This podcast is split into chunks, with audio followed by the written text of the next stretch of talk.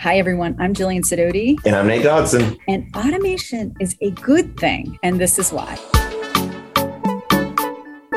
So, Nate, tell me why automation is a good thing. Oh my God, because it makes life so much easier.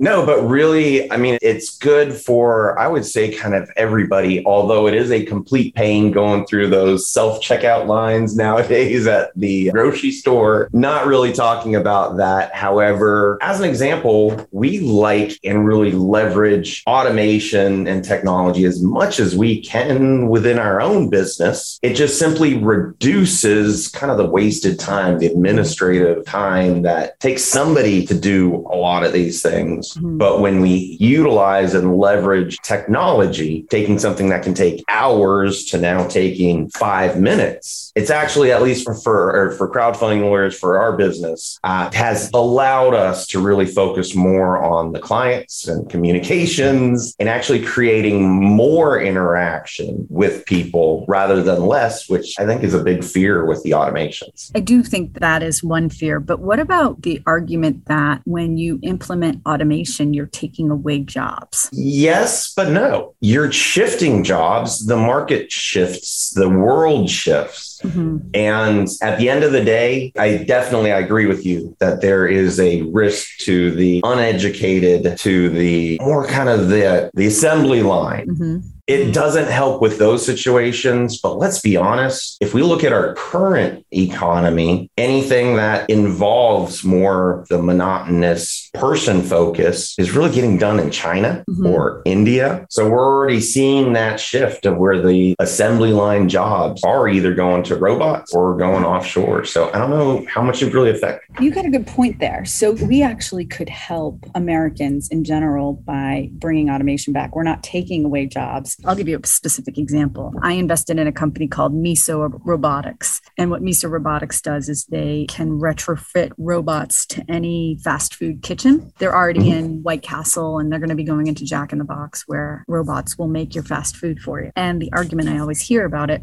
is that's taking away jobs. But the reality is those aren't jobs people really want. Be you're going to have incredible efficiencies in terms of time, how quickly food can get out, less human error, less germs, smaller environmental footprint, lower operating costs, of course, for the business. But profitability aside, what I hear you saying is that we could actually start bringing things that we are putting offshore to other countries back onshore through automation. Exactly. And really, our economy economy is such a service based economy. It just kind of, how do we define service? If it is client service, customer service, let's focus on giving people what they want while the assembly line is automated in the background. It can create actually a better experience if the companies choose to reallocate their investment to make the client experience even better. Yeah. I mean, that's the thing. And that's where life gets better for all of us is if it can be more efficient. But if these jobs get taken away, right, and automation is taking place, then how do we take care of people? So I actually think we are getting to the point that more and more having that social safety net is really important. Traditionally, we haven't had it other than Social Security, which you know, that's another fun tax unto itself.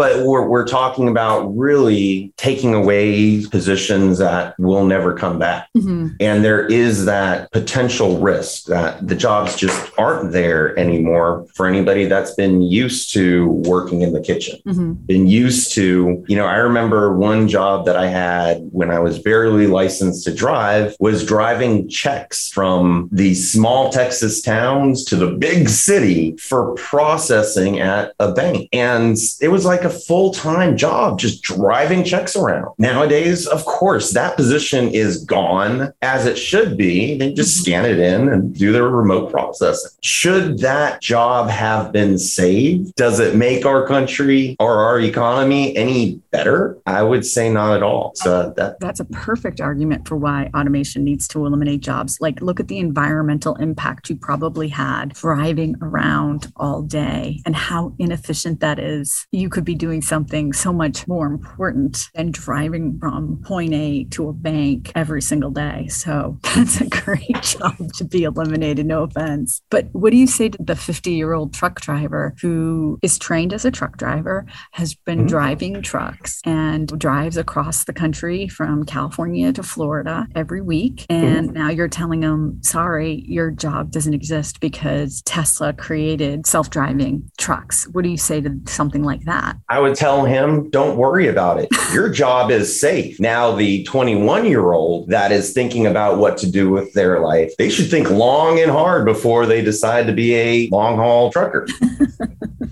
Let's yeah. be honest, even if it becomes a reality that these Tesla trucks, which I'm a massive Tesla fan, that would be phenomenal. And right now we're dealing with some of the worst supply chain issues that have ever affected us. Mm-hmm. And a lot of it is coming down to there's not enough truckers. Mm-hmm. They're in a pretty good position at this point. And even if those automated trucks start running, it's going to be decades before it really has a, a material impact, at least in my opinion. In that case, that's true. And I mean, the other argument is is that, you know, when we talk about robotic surgery and things like that, we don't worry about displacing doctors who went through years and years of medical school and them being displaced. We're always talking about, you know, the fast food worker or the Uber driver who gets, you know, replaced by an autonomous vehicle. But we don't say that about the pilot who really doesn't fly a plane much anymore. They just sit there and watch the controls because most planes now fly themselves. So we still need somebody there to watch plane, right? So like let's just say we have all this free time and and we don't have to work as much and things are more efficient. Then what? What do we do then? Well, I really miss golfing. so maybe actually enjoy a little bit of that quality of life mm-hmm. that should have and was expected to go along with the American dream. Right. Here, here, right? Like I feel bad mostly for millennials who seem to have no time. I mean, I see more TikToks teaching millennials how to have a high like side hustle or Gen Z how to have a side hustle because their primary employment doesn't pay the bills, doesn't pay the cost of living overall. And that's what worries me is that people who are not skilled or don't know how to pivot career wise or just don't have the time or the energy or the space or they have health issues, whatever it might be, they can't pivot and they can't figure it out. I worry about those people. And for me, I think as a nation, before we get to these issues of truck drivers being displaced, forget the fast food workers. They can go work retail or something. I mean, that that's a minimum wage job. You can move to another minimum wage job. But the middle skills, right? Those, and then the upper skills too lawyers, engineers, architects, that can all be done by robots. How do we take care of the members of society? And I don't know if you've considered this, but I certainly have. And I think we should be looking at universal basic income. I agree. And I think that more and more, it more than just makes sense. The capitalism system, it worked its magic, but it's created this vision of the wealthy, the have and the have nots. And the have nots are getting farther and farther left behind. And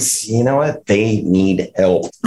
I don't have any issue with why shouldn't we at least provide that base level of protection for our fellow citizen, part of our community? Yeah, no, absolutely. And then for those of you that don't know, you know, universal basic income is it's a policy which basically says every single person gets the same amount of money provided by the government, like a cash payment. So let's just say, for, by example, it's a thousand dollars a month. If you gave a wealthy person a thousand dollars a month, they're gonna they're gonna give it to charity. They're gonna put it into savings things, it's not going to make a difference. But that thousand dollars a month could make all the difference in the world to somebody who's hungry, somebody who can't make their car payment that month, all of those things. So to me, that, that makes a lot of sense. Now, I got challenged on this recently, being saying that was be a communist policy. And I, I wholly disagree that it's absolutely not a communist policy. Communist policy is when you, you hold people down so they all remain equal. In this case, we're lifting everyone else so they have a chance at becoming equal. There's nothing about a thousand dollars a month that makes us all equal.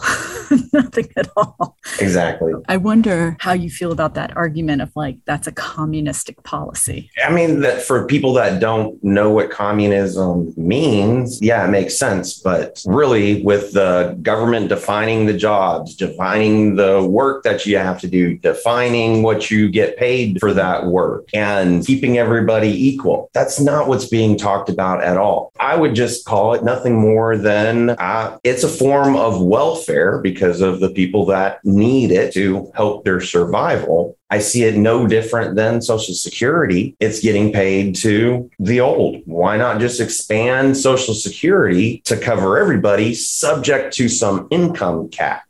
Frankly, when it even comes to Social Security, when we're talking about the millennials or even in our generation, are we going to have Social Security when we get there? Or is it really going to even make a difference no, because the problem, of the. Yeah, the problem is, is we've paid into it and we're never going to see it. It's unfortunate. But beyond that scope, it's just in this country, we waste money on a lot of things and a lot of it isn't on our citizens. The thing that bothers me, I think, the most is that welfare has become this dirty word. You know, I include myself in that statement where we talk about well welfare, awful, terrible, like tax on society overall because we're, we're paying to take care of other people. But don't we want people to the welfare of others to be okay.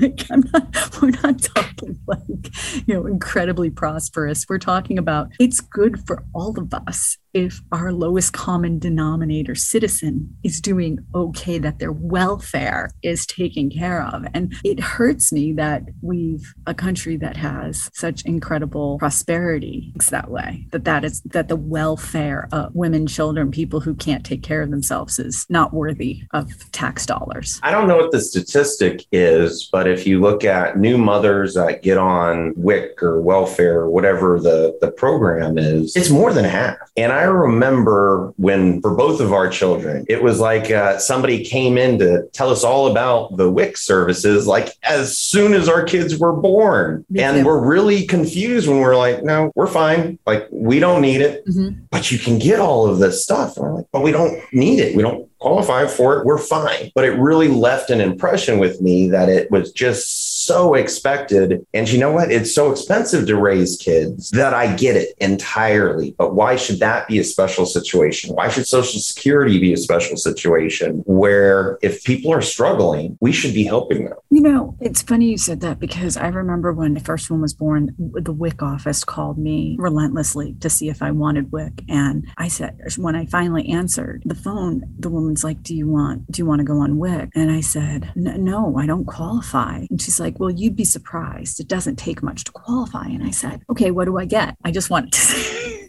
what I could get. Doesn't hurt to ask. Yeah, and she starts telling me, and I was like, I was like, "Listen, I go. I know you think I might qualify. I'm not going to. I, I'm telling you, I'm not." And she goes, "Well, how much do you make?" I go, "I'm a lawyer." And she said, "She." There was a moment of silence, and then she said, "You know what? You'd have to be a really bad lawyer. and I said, yeah. So, and at the time I thought, wow, what a waste of taxpayer money to come after me, you know, to try to force WIC on me. And, and in hindsight, I see it totally different now because I think about it as what a great use of time to make sure that our most vulnerable citizens babies are being taken care of because we don't know you know we don't know which mothers are are ashamed or you know don't have a support system or you know don't know where to turn or don't know what to do. So I, actually I, I have a completely different view of it now that it's not such a waste of money. But okay we've totally changed the topic from oh i know. So I want to I want to kind of steer us back. What what do you think are the most important things we have to focus on when it comes to automation and what we need to be uh, looking out for in automation? I would say that the biggest things are for yourselves personally. How are you focusing your own personal growth into areas that cannot be easily automated so that you don't end up in a position that will no longer exist. Yeah. Second thing would be if you are already in one of those positions, embrace it as much as humanly possible because it should allow you to actually reach out and talk to your customers more and actually increase that level of service that you can provide. Mm-hmm. And then the last thing I would suggest is watch out for Terminator. They're on their way. AI is taking it over. So watch out. Okay. So look, if you're running a business and you are looking at automation and seeing, you know, how can we put automation? I don't want you to fear automation because I think automation for you if you can get to your client like nate said how they do it at crowdfunding lawyers which is when i was at crowdfunding lawyers that was a huge thing for me to see how many things could we operate automate to make it a better experience for both us as attorneys so we could get things done more efficiently better faster um, it, with better customer service and then also better for the client because they got a superior product in less time right? So here are some things you can do for your own business. How can you lower operating costs using automation. Um, what can you do to get faster roi return on investment? What where can you put things into place in terms of automation? And if you think about it quickbooks is a form of automation. You know emailed billing is a form of automation that didn't previously exist. You used to have to like print out bills and send them in the mail and you don't have to do that anymore. Um, you know a form of automation is accepting credit cards guys. So you can't just think it's about robots you know taking over the world and being terminators and fast food cooks. um, and and it, it's going to give you the ability. Um, how can you use automation and, and giving you the ability to be more competitive? What can you offer? In, and, and how can you automate what you offer um, to be more competitive and and those are those are the things i would i would the three things i would recommend in um, running your business with automation Nate, any final words? Uh, yes. Never forget if you're not automating your business, your competition is. Very good. All right. Bye, everyone. I'm Jillian Sidoti. And I'm Nate Dodson. And this is why.